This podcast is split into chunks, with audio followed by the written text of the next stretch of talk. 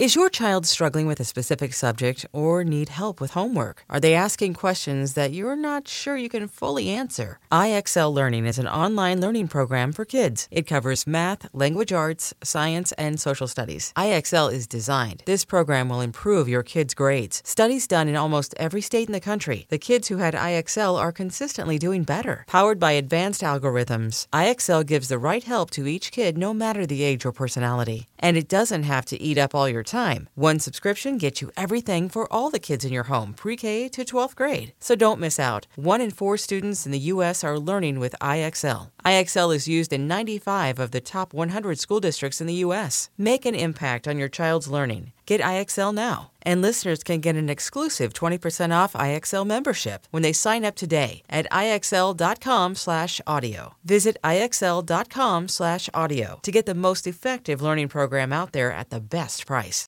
Get the champagne ready. The N B A Finals are here. Welcome to the N B A Finals. Let's raise our glasses and our rings to the two phenomenal teams left standing. My goodness! Here's the high-stakes action to thrilling moments we can't miss. He ties the game at the buzzer. And to crowning our next champion. Here's a toast to the N B A Finals. Bang! Bang! The twenty twenty-four N B A Finals presented by YouTube T V continue on A B C. Hey, folks, this is Kevin. On this week's episode of Risk, you'll hear Andrew Collin. And I was like, I can beat up Jeff. I can beat the shit out of Jeff. So then I killed Jeff. No, no, no, no, no. That and more. But before that, listen, if you've never visited us over at patreon.com slash risk, just go on over and check it out. Make sure to check it out because there's a big list of the benefits of becoming a patron of ours there. There's lots of bonus stories, there's ad-free episodes, there's our season one and two and our all-star episodes remastered, there's behind-the-scenes video and audio and photos. Some people give us a dollar a month, some five, ten, twenty-five, whatever it is, it is hugely helpful to us to keep Risk running.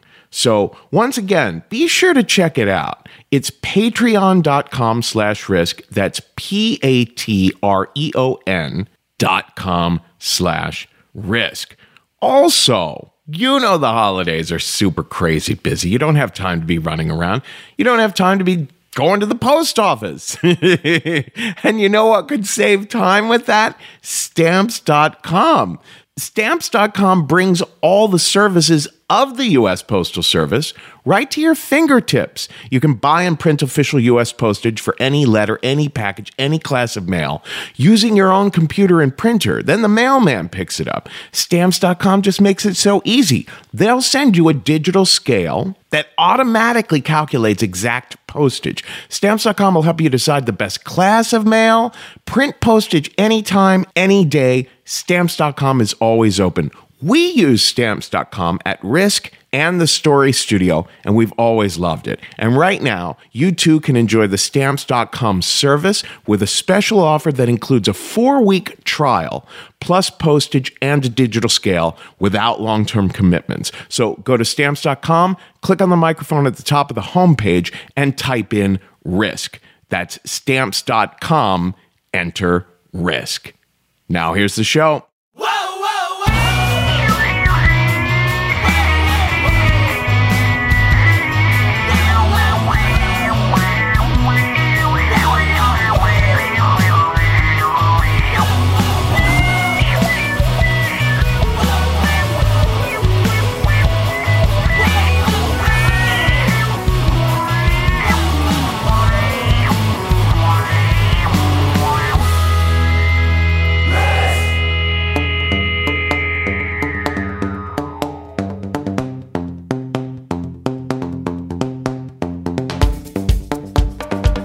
Hello, kids. This is Risk, the show where people tell true stories they never thought they'd dare to share. I'm Kevin Allison, and this is Blue Man Group behind me now. We're calling this week's episode Bring the Pain. Three stories of wounds and scares and rough patches in life. Uh, there's going to be some violence. There's going to be some pain. on this episode. So in a little bit, we're going to hear from Stephanie Andros. But first up today is a comedian who has never been on the show before, Andrew Collin. You can find at andrew collin comedy dot com, or there's also his podcast, Happy Never After. He told this one at a recent Risk Live show at Littlefield in Brooklyn, and here he is now. This is Andrew Collin with a story we call Bulletproof.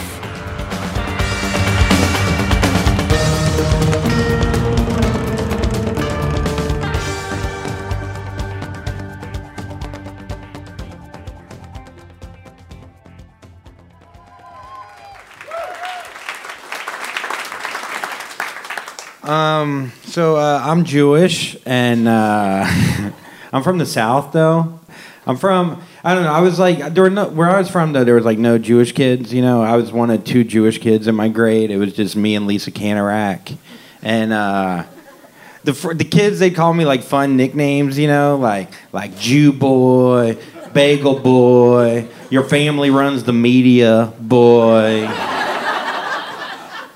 And I, I felt very out of place, you know? Like, and I think it, it didn't help me with women. I always felt like an outcast, kind of. And uh, I also, in high school, like, I don't know, like, I was very afraid of S T Ds. I don't know, I'm a horrible hypochondriac.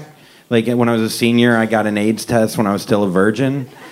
And uh, the doctor's like, uh, how many sexual partners have you had? And I'm like, uh, none. He's like, well, what are you doing here? I was like, well, doc, I uh, I fingered a girl and I bite my nails. I'm okay. I'm I'm good. I, it turns out I was okay. I was barely, barely. I never had a girlfriend in high school. Like, I was afraid of the S T Ds, and I felt out of place. And I was like, if I could just go to college and I could start new, I could be a new man. Who knows? Who would I? Maybe I could change my name to Paul. I don't know. I could just do whatever I wanted. Like, I was so excited about college and, like, where I could go and I could feel like I could, like, fit in, you know? So, like, I don't know, and I could lose my virginity. Like, that was, like, the two things. It had nothing to do with academics. Like, you know, I'm not that, I don't know a lot of big words is what I'm saying. Like, I'm not that smart. But I was like, if I could just go, and I, and I went and I visited my brother at Tulane in New Orleans. And, um, yeah, some people went there? Yes. Oh, yeah, what year? Uh, fourteen. Okay, I'm way older than you. You're loud in here. That's great. Okay, so,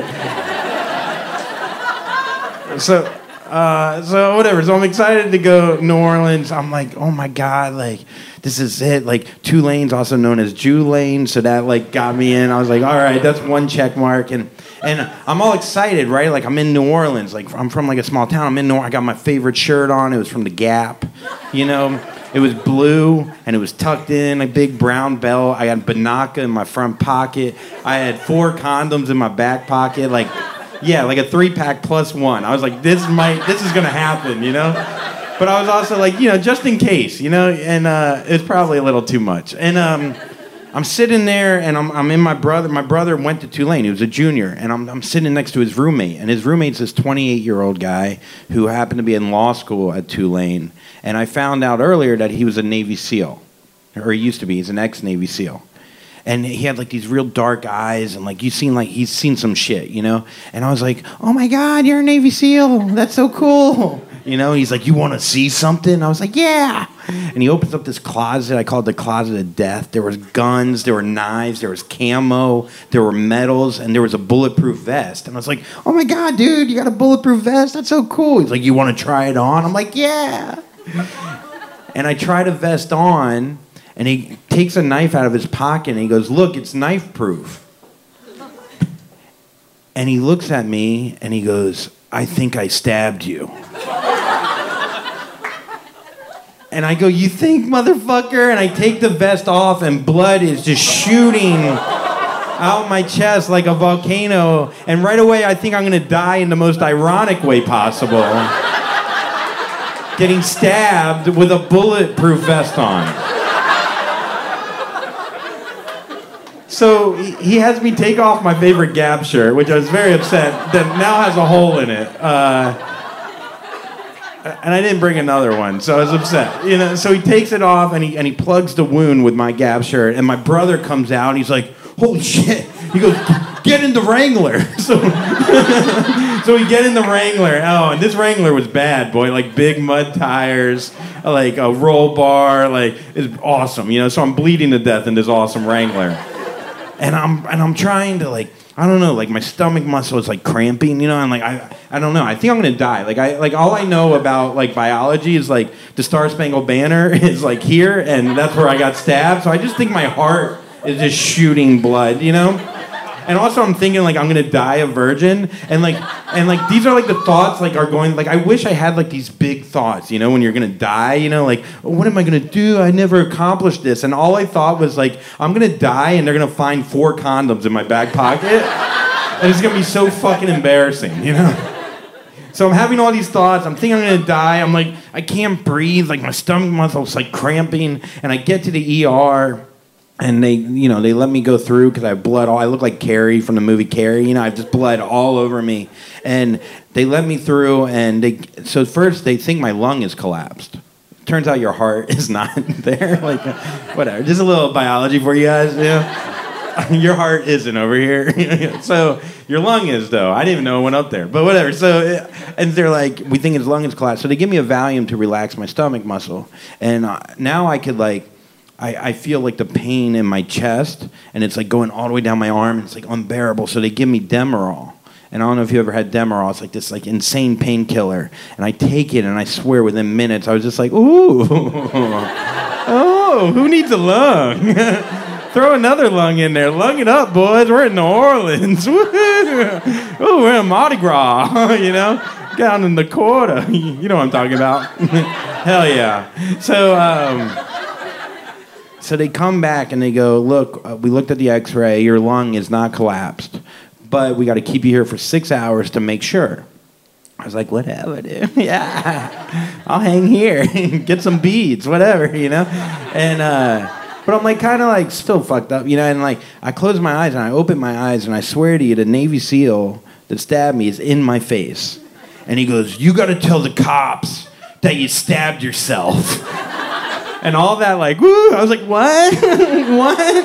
I haven't even taken improv yet. I was like, what do I say? You know, like, I was like, what do I do? You know, and he's like, you got to, and like, I swear, right when he, the cop comes in, this big New Orleans cop, and he stomps in, and I was like, what do I, and the cop's like, well, what happened here? And I was like, well, I was, I, I was playing with a knife, and a dog, a, a big dog,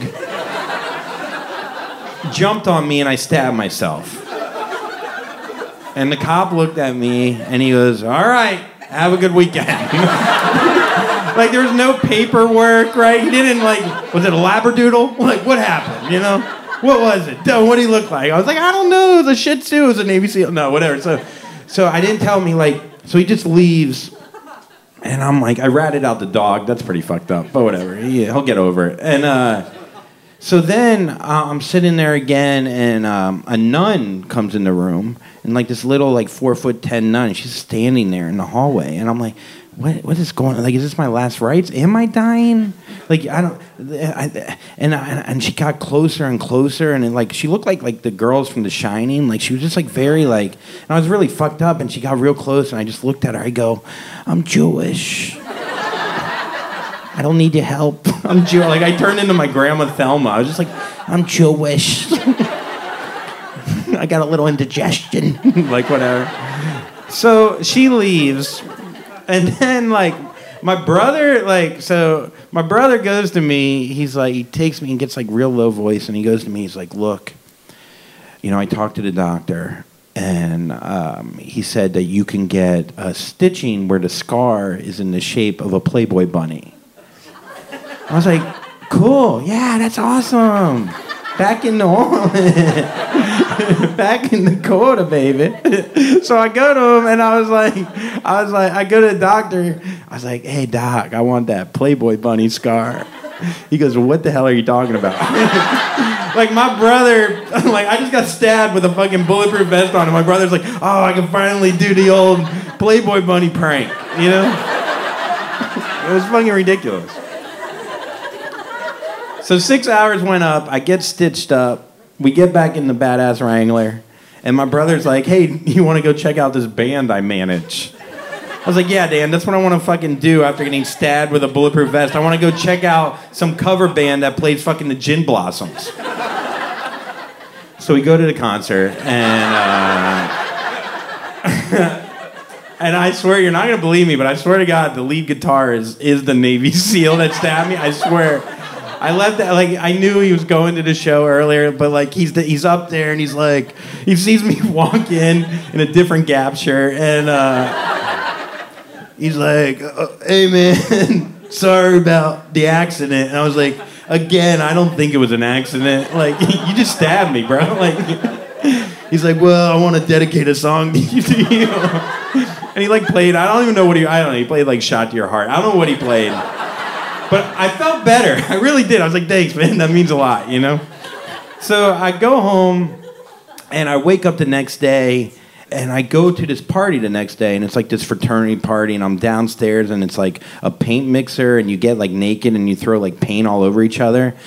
It's perfect for me, because like I take my shirt off, I'm like, look, I got stabbed. Like, how fucking badass. And it turns out like women dig it if you get like a nice stab wound, you know? And this girl, like, came up to me, and she's like, oh, my God, you got stabbed? I was like, yeah, I got fucking stabbed. Yeah, I'm a, yeah, I'm a senior in high school, but might as well be a senior in college, you know? Ah. And, and, and she's like, oh, my God, you know? And so then we go home together, and um, I'm dropping her off, and uh, I make out with her. I don't go upstairs. I'm still afraid of S T Ds. And... Uh, I, I really was. Like, she was like a junior in college. I was like, I don't know. She might have been with three people. Oh, no. You know, like, you have like a weird warped sense. So I don't go upstairs, but I'm walking back, and I'm like, you know what? Tulane is the school for me, you know? Like, I met a beautiful woman, you know, I, I you know, and and I enrolled in the fall. And I was like, it could only go uphill from there, you know? And it didn't. Like, it, it didn't at all. Those are a lot more other stories, but four months later, I found out he was never a Navy SEAL. I swear, he made it all up. He had the medals. He was like John Hamm from Mad Men. Like, he just made it all up. Like, the medals, the camo, like, the guns, the knife. And I was like, what the fuck? Like, it was such a mind fuck, because I was like, I don't know, like, when you get stabbed, I'm like, I want revenge, you know? Like, I want to fucking, like, I want to redeem myself, you know? But he was a Navy SEAL, so I was like, I can't fight a Navy SEAL. But it turns out he's just some, like, shitty lawyer named Jeff. And I was like, I can beat up Jeff. I can beat the shit out of Jeff. So then I killed Jeff. No, no, no, no, no, no. That's pretty much the end of the story. All right, thank you so much, everyone.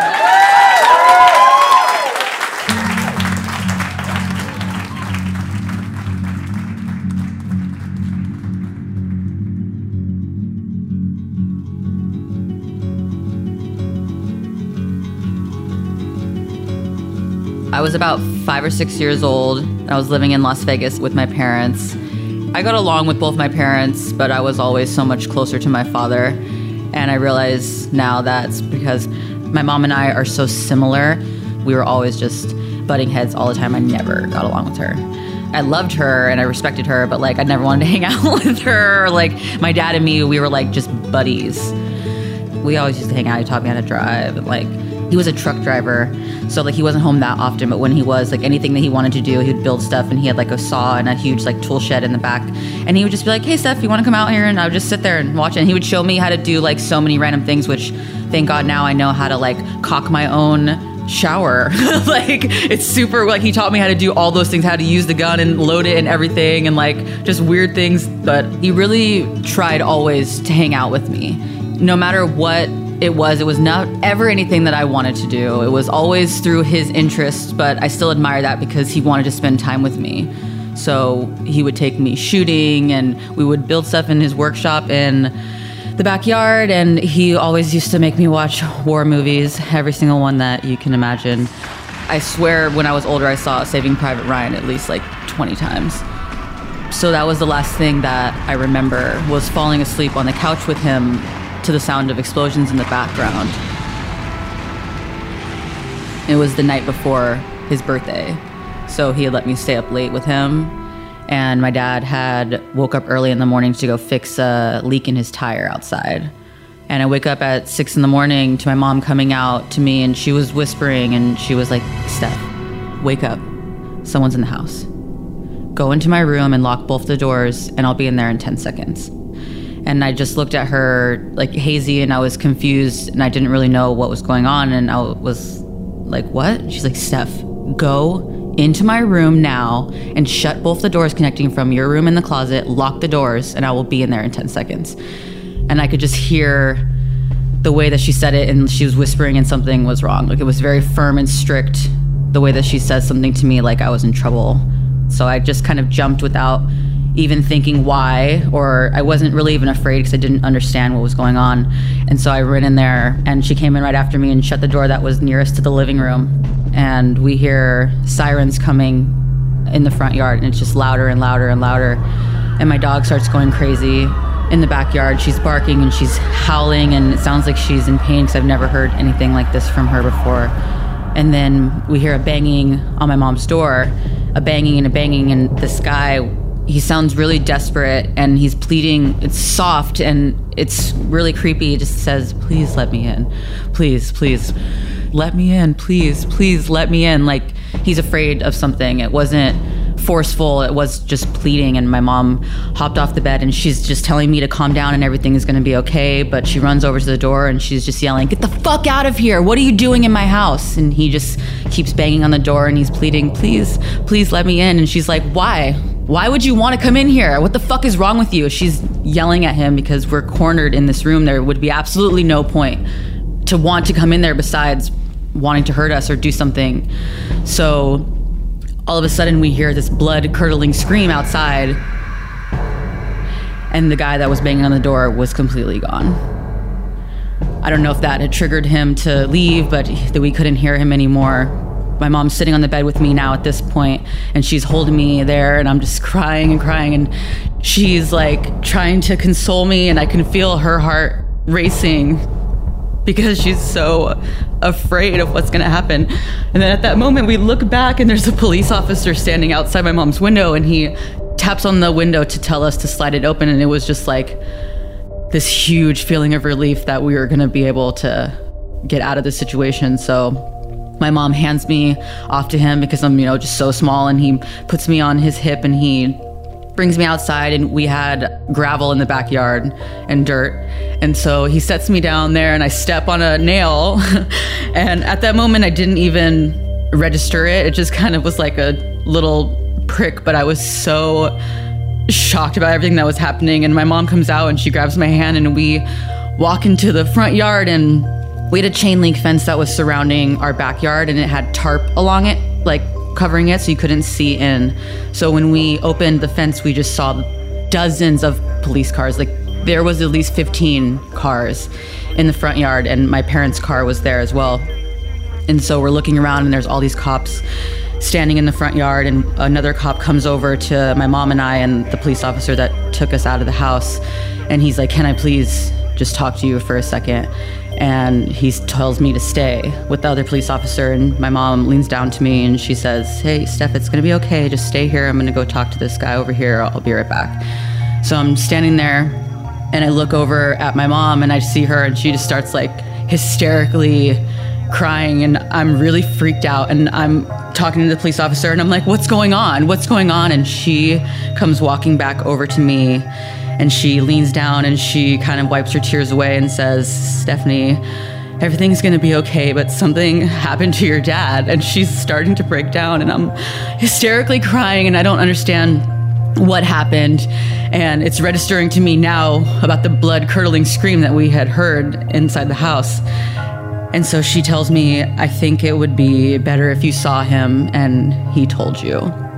So we go walking about ten feet away and I look to the street and I see an ambulance parked on the street, and I'm wondering why we're walking over to an ambulance.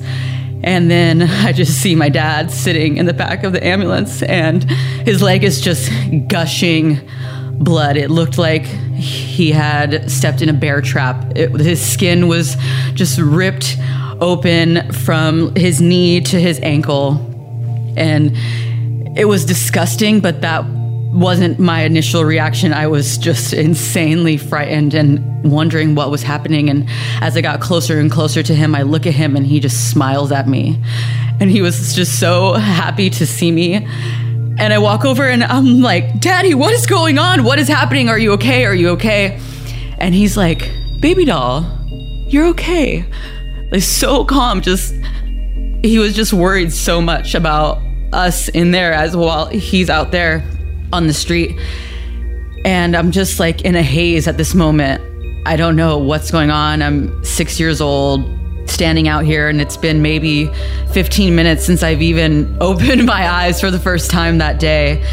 And I'm looking at my dad, and his leg is just ripped to shreds, and it's his birthday, and my whole world is just turned upside down. And he's talking to me, and I'm just, I can't even listen to what he's saying. And he's like, I want to tell you everything that happened. Like, do you understand that, like, this wasn't anyone's fault, and I'm going to be okay, and it's going to be fine. Like, he just kept reassuring me that I was going to be okay, because he could just see the fear on my face. And like, I was just broken at that moment looking at him. And I was like asking him if he was going to die, because his leg was just pouring blood, rushing down onto the street. What happened was, there was a guy that was on the run from the police. He stole a car, and he actually crashed into an apartment complex that was directly across the street from our house. And so he ran across the street, just running from the police. My dad was outside fixing a tire on the car, so he was underneath the car, and he ran in through the front door because it wasn't locked. And when the police came after him and we were in the room, the canine unit dog went up to my dad and saw his legs peeking out from underneath the car and just attacked him. The police didn't even tell him to, but the dog, just thinking that he was a suspect, just went crazy on him. And for over thirty seconds, he was telling me this, and he said, you know, I'm going through this, and the whole time in my mind, I'm worried about you and your mom. And I slide un- from underneath the car, and I'm laying there, and I say, hey, just to let you guys know, I have a loaded forty-five gun on my waist, so please don't shoot when I get up. And for some reason, that is just so funny to me. Even being five years old, I was like, I would have probably actually gotten shot, because I would have just jumped up and, you know, not even have thought about that. But I couldn't believe his rational thinking in that moment. And so he just keeps telling me that there was an accident, and they're going to work it out, and he's going to be totally fine. And he gives me a hug, and the paramedics at the, you know, they're kind of rushing. They're like, Steve, we need to go to the hospital right now. So as he's wrapping him up or attempting to stop the bleeding while he's talking to me, my mom's standing next to me, and she's not saying anything. She's just finding this out for the first time just as much as me. And so she's kind of just blank, and she's not crying, and she's just trying to be strong for me, I can tell. And she's holding my hand, and there's a cop standing next to us. And at that moment, we look over, and they bring the guy outside from our front door, and he's in handcuffs, and they put him on the back of the car. And my mom just marches over to him, and he has this huge tattoo on his back that has all these law enforcement badges, like a F B I and C I A, and then it says, they all must die, huge across his whole back. And my mom rushes over to him, and she just starts screaming at him, like, what the fuck is wrong with you? Do you know what you put our family through? You're the only one that needs to die. You're the only one that needs to die. You're a cockroach.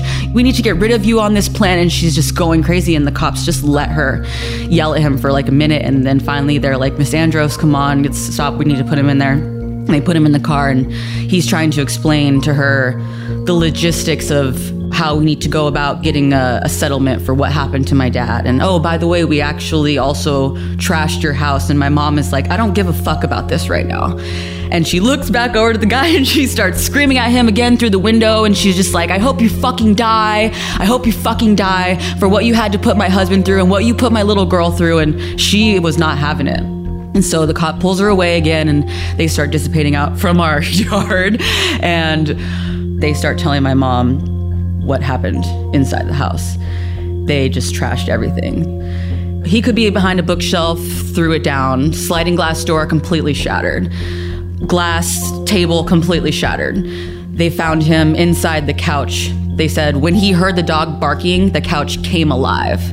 He had pulled the sofa cushions off and tore a hole in the lining with a knife and crawled inside the couch and replaced the cushions on top of himself to hide there. So that's why it took them about ten minutes to find him in the house.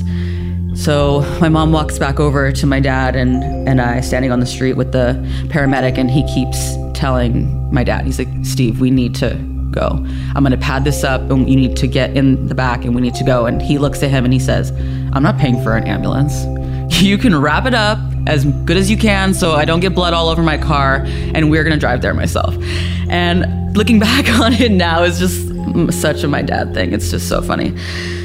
They're like, okay, they wrap up his leg as, as much as they can, and it's still drenched blood in five seconds through this gauze pad. And I go with my parents, and they drop me off at my grandparents' house.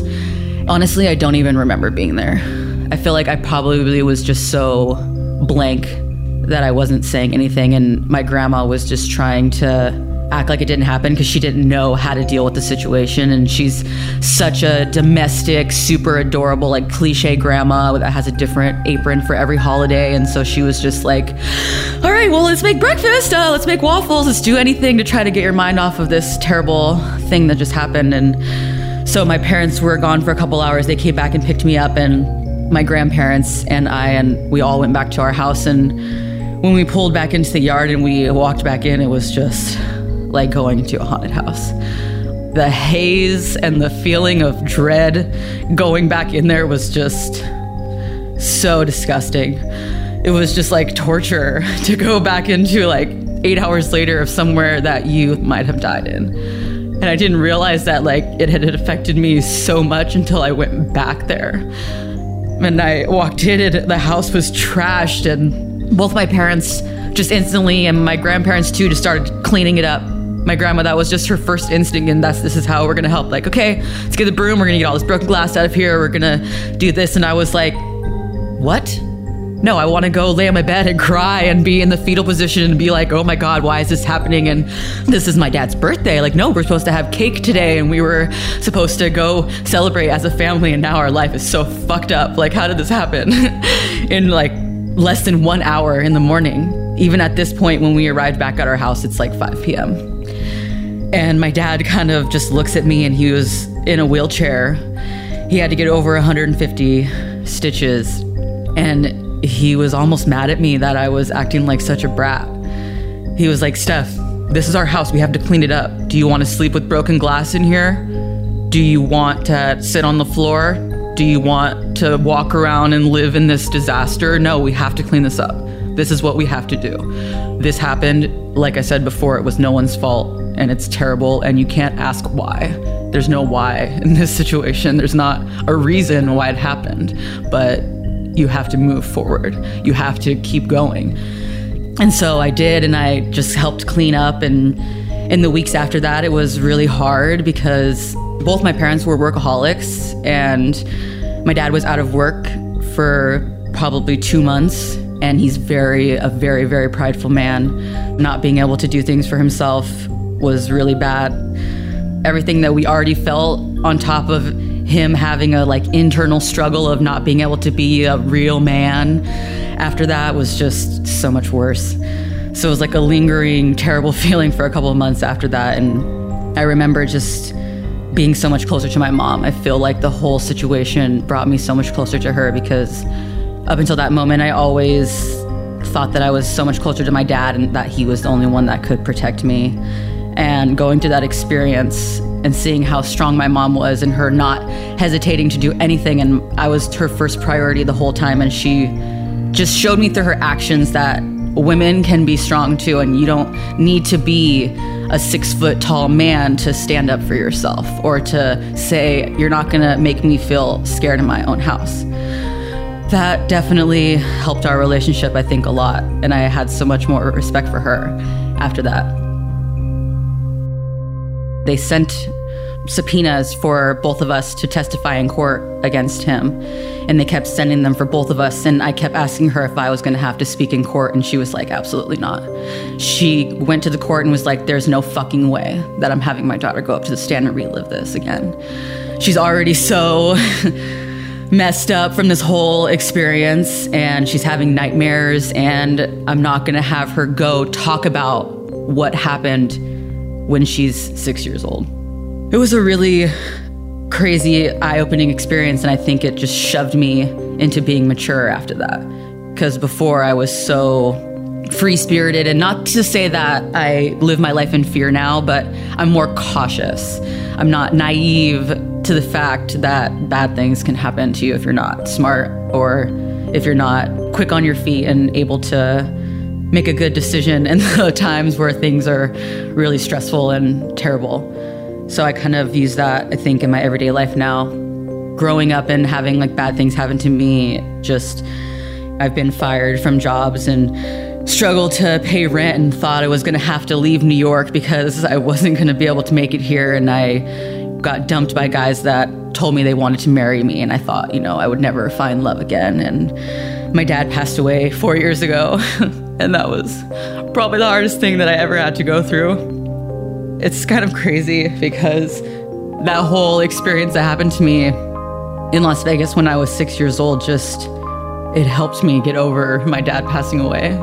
I used him as my own strength, because there were so many times where I was just acting so erratic. I wasn't how I expected I was going to be. I thought I would be like sad and in my room and crying, but I was just being an asshole. I was all over the place. I was calling out of work, and that's why I ended up getting fired, and, you know, partying and being stupid. And I thought back to that time where we came back into the house, and I didn't want to clean, and I wanted to just cry, and my dad was like, "You can't do that. Do you want to live your life in a disaster?" And it kind of just clicked a light bulb in my head, and I realized that I was letting myself live in a disaster, and I was doing it to myself because I wouldn't move forward. I wouldn't pick up the pieces and go through the hard work to try to move on. I wanted to wallow in my own self-pity, and I was like, if my dad could see me like this now, he'd be so disappointed. So it helped me just be so much stronger. And not to say that I belittled the experience and got over losing him, because, you know, that's never going to happen, but it made me just feel so much stronger and much more connected to him and my mom, and just realizing that both of them on that day showed me what it was like to be a strong person. And I think that I would not be able to be where I am in life now without those lessons. So I'm really glad that they passed those traits on to me.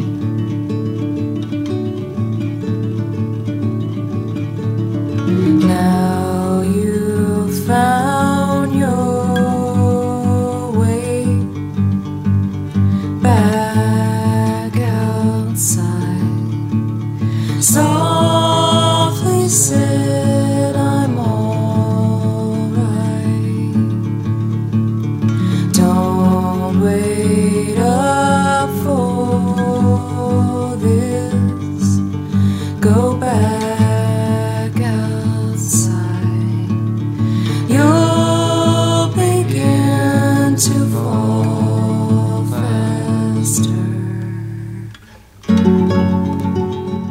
This is Risk.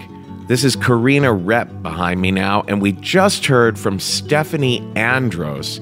It was so moving to sit down with Stephanie and record that story with her. You can find her on Instagram at Stephanie Andros. And now I want to talk to you about, well, the fact that the holidays are here now, and if you're like me, you want to be sending the special people in your life something to let them know you care. Now, I have recently discovered the Bouqs Company, B O U Q S.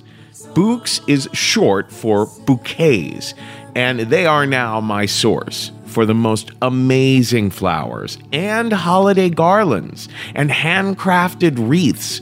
Bouqs dot com has created an utterly new way to send flowers, farm fresh, direct to your door. No more nineteen ninety-nine flowers costing sixty bucks. Bouqs offers simple, transparent pricing starting at just forty dollars with free weekday delivery. Bouqs flowers are freshly cut from sustainable, responsible farms. And because they come direct from the farms, Bouqs are the freshest flowers you've ever seen. They even have farms located on the side of a volcano. Now, you can brighten someone's holiday and send them beautiful artisan-designed flowers, holiday garlands, and handcrafted wreaths. They're going to love you for it. And if you order today, you'll get an extra special fifteen percent off when you enter Risk. Bouqs flowers start at just thirty-four dollars with your special fifteen percent off code. So that's B O U Q S dot com and use the code RISK to save fifteen percent. Bouqs dot com. Also, I've talked about Canna Pet a few times, but if you haven't checked them out yet, it's the perfect holiday gift for your pet. Go to canna dash pet dot com, that's C A N N A dash pet dot com, and use the code RISK at the checkout for fifty percent off your order and give your pet the gift of good health for the holidays. Canna Pet is the leading C B D supplement for pets. The company makes all natural, organic, and non-G M O capsules, liquid, and tasty biscuits in maple bacon, peanut butter, and apple or turkey dinner. The capsules and liquid can be mixed into your pet's food so you don't have to try to force them to eat a pill. This pet supplement is your go-to if your pet is suffering from pain, allergies, cancer, anxiety, arthritis, or seizures. But this is not pot for pets. The products are not sold in dispensaries because Canna Pet is made from industrial hemp, not marijuana. That means it contains C B D, not T H C. So it won't get your pet high. Actually, there are zero psychoactive effects. This product is fully legal and vet recommended for dogs, cats, horses, and other animals. Plus, they ship all over the U S. The company also has a non-profit organization, Pet Conscious, that works with hundreds of rescue organizations around the U S. Its mission is to build a better world for pets, and they do so by providing free products, financial support, and fundraising. So, Canna Pet is a holistic alternative to pharmaceuticals, and no prescription is needed to purchase. You can order online at canna dash pet dot com with the code RISK for fifty percent off. For customer testimonials and more information, visit canna dash pet dot com and use that offer code RISK. Our final story today comes from a Risk favorite. She's told so many wonderful stories on the show before over the years. She, she also teaches storytelling for our school, the Story Studio. Uh, she teaches workshops in Minneapolis. We also teach workshops in person in New York or Los Angeles. Here is Amy Salloway now. And this was recorded at our recent live show in Madison, Wisconsin. What a wonderful evening that was. So here is Amy now with a story we call Greenbush. Softly said, I'm all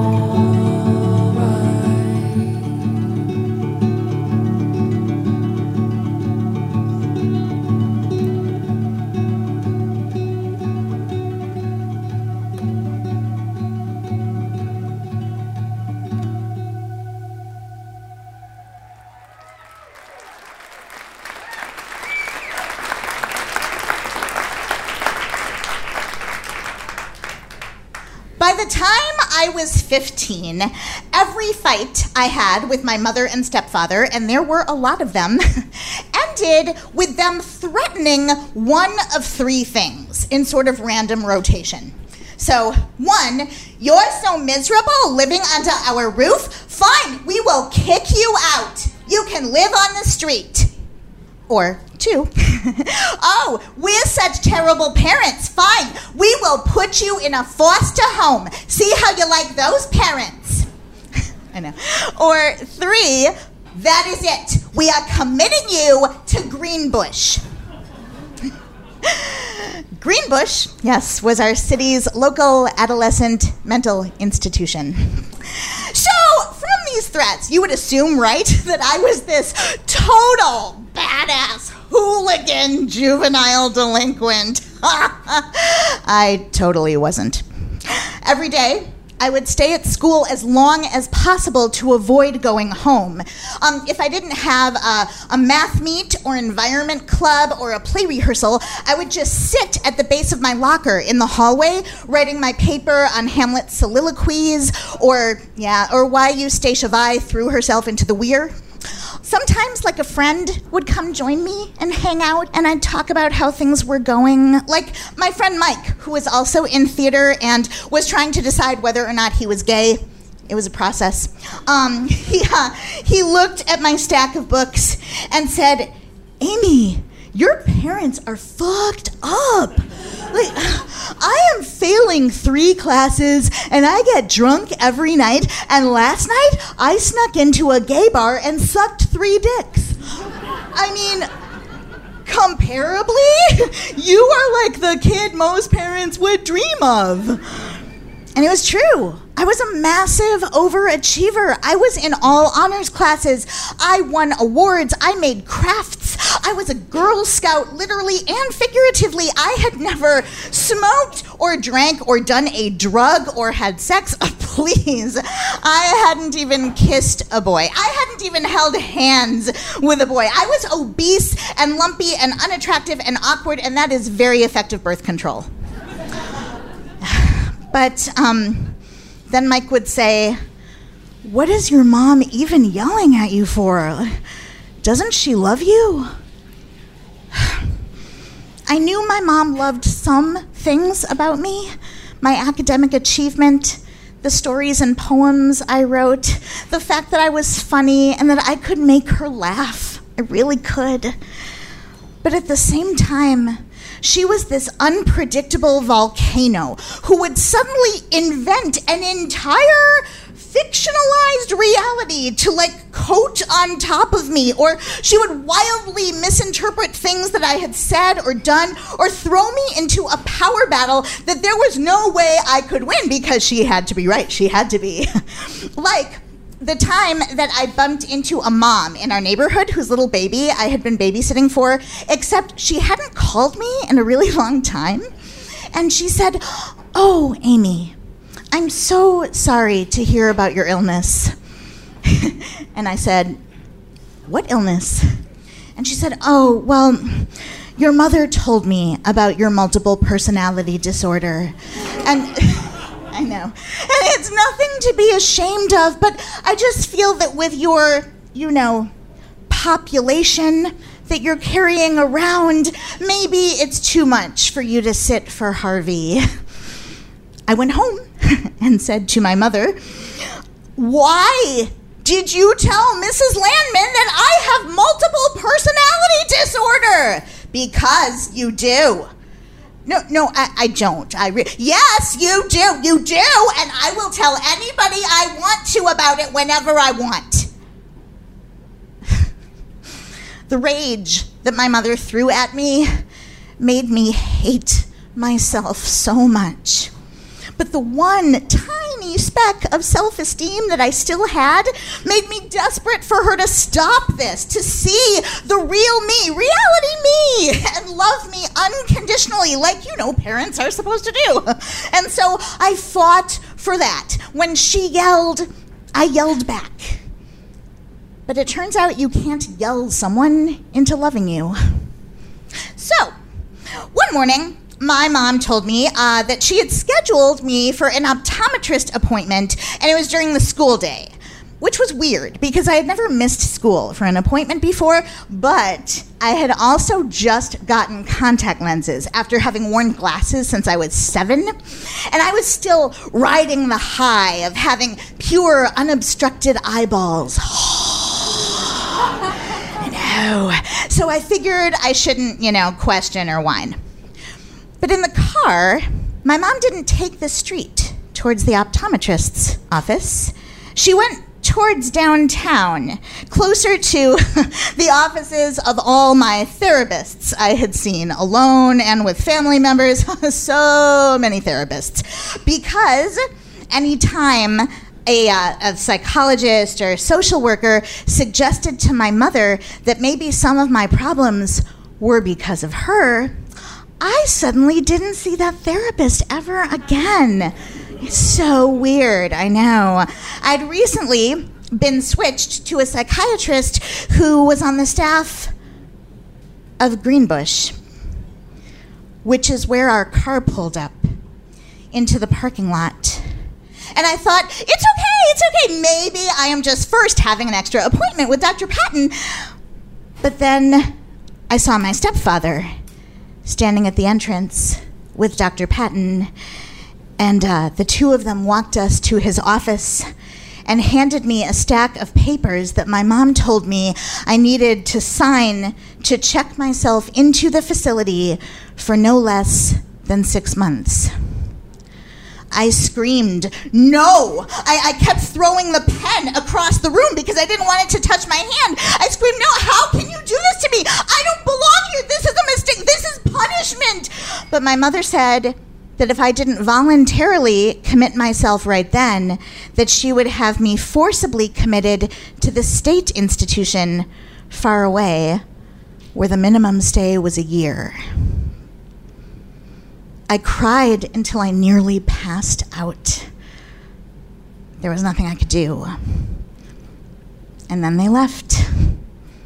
A nurse with uh, teased poofy hair took me into a tiny yellow office with a toilet, sink, and shower. It was barely big enough for one person, but there were two of us in there. Um, and she told me to remove my clothing so she could do a body cavity search for weapons and implements of harm. I never thought I was the kind of girl who would be told, bend over and spread your legs. But surprise. I just kept crying. And uh, she confiscated my rainbow knee socks, telling me that they were long and stretchy enough that they could probably be used as a noose, and she just couldn't take those chances. And even though I was literally destroyed by this point, there was that one tiny, morbidly humorous section of my brain that noted this moment and thought, Amy, there is no more perfect method of suicide for you than hanging by knee sock. So true. And then I had to take a very hot shower. I had just started rehearsals for Brigadoon at my high school. I know. If I hadn't been at Greenbush that day, I would have been rehearsing my role of a Scottish townsperson number six, who I yes, it's the best role, totally. I know, right? She only has she only has one line. Aye, lassie, methinks he's sweet on ya. But it is a plot point, right? I know! Brigadoon. Um, I had a whole life that I had no idea I would be wrenched away from. And since I hadn't known that I was going to be locked up, I had no way to like tell anybody what was happening or where I was. Not that I would want to, but it was like I had been disappeared, like like an alien abduction. And who knew what kids would say? What rumors might start? So Greenbush was a hospital, but it also used the tough love adolescent treatment philosophy, the model, very popular at that time. I don't know if any of you, it's still going strong. Um, yeah, so it's for like all kinds of addictions and behavioral disorders.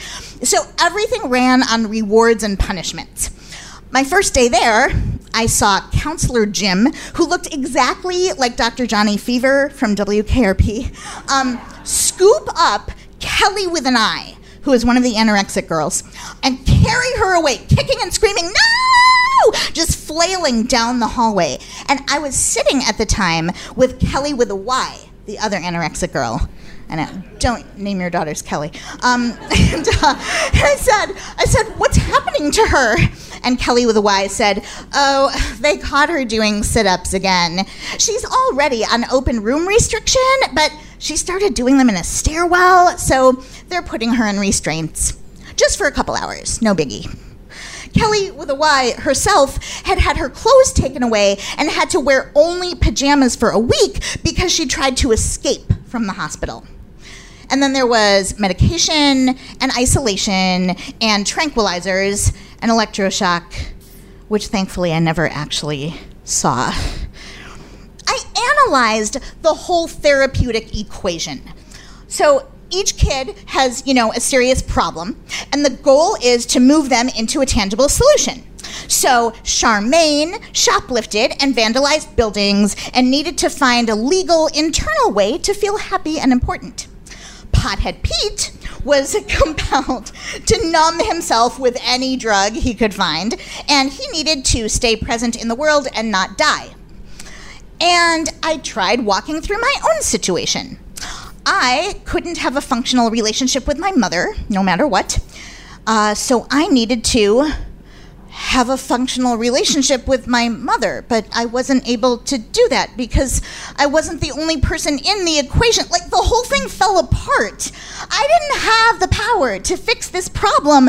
Fixing myself wouldn't help anything if there was another person involved who wasn't gonna change.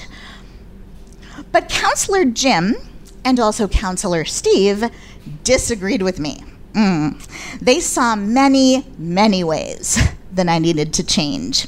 So at the Unit three meeting that was focused on me, Steve told me, "You think you're better than everyone else, Amy. You do all kinds of things to convince people you're superior, and you should get to tell them what to do, including your mom and dad." And I said, no, that's that's the diametric opposite of how I feel. And Jim said, oh, see, you did it right there. Diametric opposite. Steve, do you even know what that means? I haven't the foggiest. Right, but Amy knows because she knows everything. So here's the new rule, Amy. You're only allowed to use words that have two syllables or less. Yeah, anytime we hear your hoity-toity words, we're gonna make you say it like a regular person. You have got to be kidding me. Jim counts on his fingers. Yup, like that. Jim and Steve told me I also needed to work on how often I cried. Jim said, crying tells people that you're a little baby, Amy, who needs other people to take care of her. You're making other people responsible for your emotions. I tried to say, no, no, that wasn't at all why I cried, but Jim said, shut up, which made me cry. He and Steve began creating intentionally upsetting situations for me as a challenge to control my emotions. So like one day I entered my room and found that all my cards and posters that I'd used to decorate my wall had been ripped down and shredded into confetti. I cried. I opened my cloth journal to write about this incident and found that Pothead Pete had drawn satanic symbols all over every page in black marker. And I looked up and Pete was standing right there and he said, sorry dude, Jim made me do it. I cried. And then I called my mom from the phone in the common room where we get to make one phone call per week, and she got really, really angry at something I said. I don't even know what. And it was right away, and she said, I don't need this conversation, Amy. I'm hanging up now. I will call Jim later. And I said, no, Mom, please. This is the only phone call I get all week. Please don't. Click. And I just fell apart crying and, and banging my head on the little wooden phone table. Not hard, just lightly, sort of gently. And um, the next thing I knew, Steve was standing in front of me saying, they are the parents and you are the child, Amy.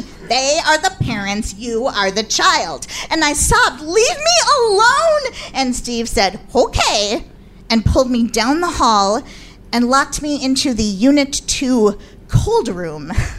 Where I sobbed, I don't need to be here! I am not out of control! To the empty, freezing air. Hmm.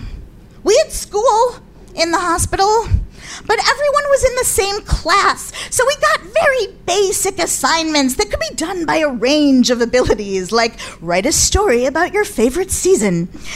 And I knew that every day that I was there, I was falling farther behind in my real classes. And furthermore, I wasn't working up to my full potential. Hell, I couldn't even say polysyllabic words anymore, at least not in public.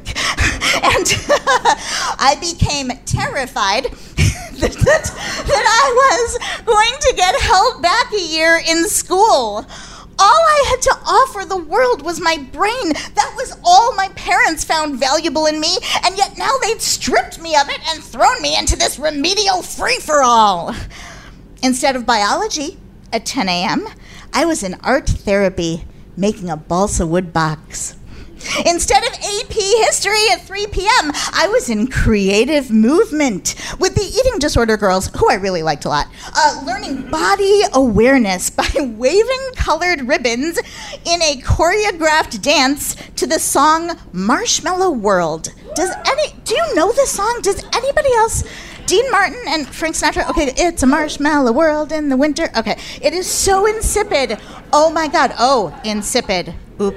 It is so stupid. um, so, thank you. By the time I was in ribbon therapy, becoming aware of my body and how deeply it did not want to wave a fucking ribbon, it was... It was December, and there was a family celebration night, and we had to perform our dance for everyone. I didn't want my mom and stepdad and sister to come to see me, but they did. They sat in the front row of folding chairs. The music was very loud, and I did my sashay right and hop, skip left and waved my green ribbon and felt like I was five. When it was over, the eating disorder girls all ran to their parents and hugged and hugged. I saw Kelly with an eye with her dad. He, oh, he held her so tight. And he stroked her hair back from her forehead. And he looked down as if he was so grateful that that forehead still existed, like it was made of solid gold. My family just stood at their chairs awkwardly, and I walked over to them. My mother said, "You did a very good job with your ribbon. It was very pretty." I said, "Thank you." And then she sort of blurted, "We love you, Amy. You know all the choices we make are because we love you." And I wanted to say, "I love you too," but I couldn't. And then I got a weekend pass home for the holidays, and I was terrified, which is so stupid because, hello, it's my house. It's not like I'm a foreign exchange student from North Gambia, but that is actually what it felt like. Like I was an experiment with really high stakes. They are the parents, docile, obedient, small words, no crying. We could send you back right now. But luckily, Luckily, my first plan on the home trip was to see my friends. Mike and Jean had planned that we were going to hang out at Jean's house, and then maybe Kate and Tony would come over, and that was all I wanted. Even the phrase, hang out, was so soothing. Although, truthfully, I, I was nervous about this as well. But um, Mike and Jean were so kind to me. Um, Jean had made pizza, and we sat on her bed, um, all painting each other's nails with the most rebellious end of the spectrum of wet and wild. Um, sludge, toxin, waste, I think were the three. Um, yes, the most beautiful colors. Uh, they, they kept smiling at me and making a lot of eye contact. And eventually, Jean said, "Okay, look, I'm going to be honest. Um, you should know that there are some rumors about why you're, you know, not in school." And I said, "Oh, God, please tell me." And Mike said, yup, uh, some people say that you had lice and that you got sent away until you're no longer infested." And I'm like, lice! And Jean's like, it's okay, it's okay. "Other kids think that you are dying of cancer." And I said, "Oh, good, good. Cancer is better than lice." Yes. Excellent. Um, and then Jean said, "But the main rumor is that you got pregnant and you're in a home for unwed mothers. Yeah, until you have the baby and give it up for adoption." And I said, "What? Kids think I'm pregnant. Kids think I'm pregnant? If there were rumors that I was pregnant, that meant that my peers believed that I, Amy, had had sexual intercourse. Which meant that they believed that somewhere in this universe there was a purveyor of sperm who found me desirable. Which meant that they could potentially see me as a sexual being.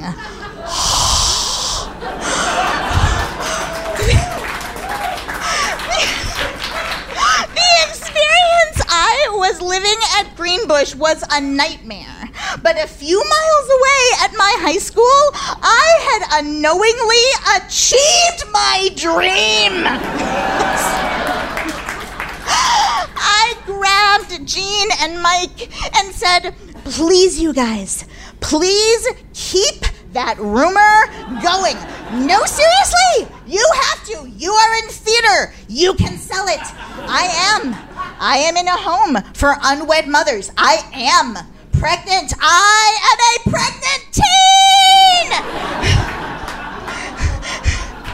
a pregnant teen! They laughed so hard. And I felt myself breathe again. For a second, I felt normal. And I thought, I'm still here. This is still here. And I tried to freeze that moment in my head like a snapshot so I could take it back with me to Greenbush on Sunday, where I would survive the next three months. Thank you.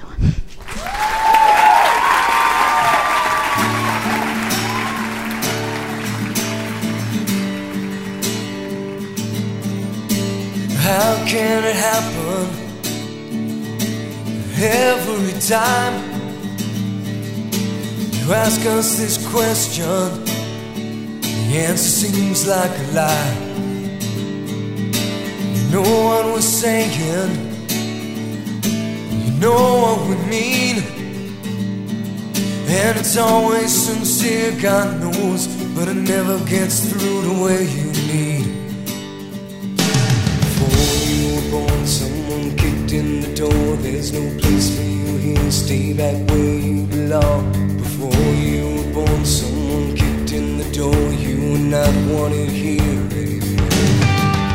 That is all for this week's episode, folks. You know, Amy Salloway, who we just heard from, she requested that her story be followed by this song by Toad the Wet Sprocket. I'm, I'm not sure that she even knows that those guys are fans of Risk.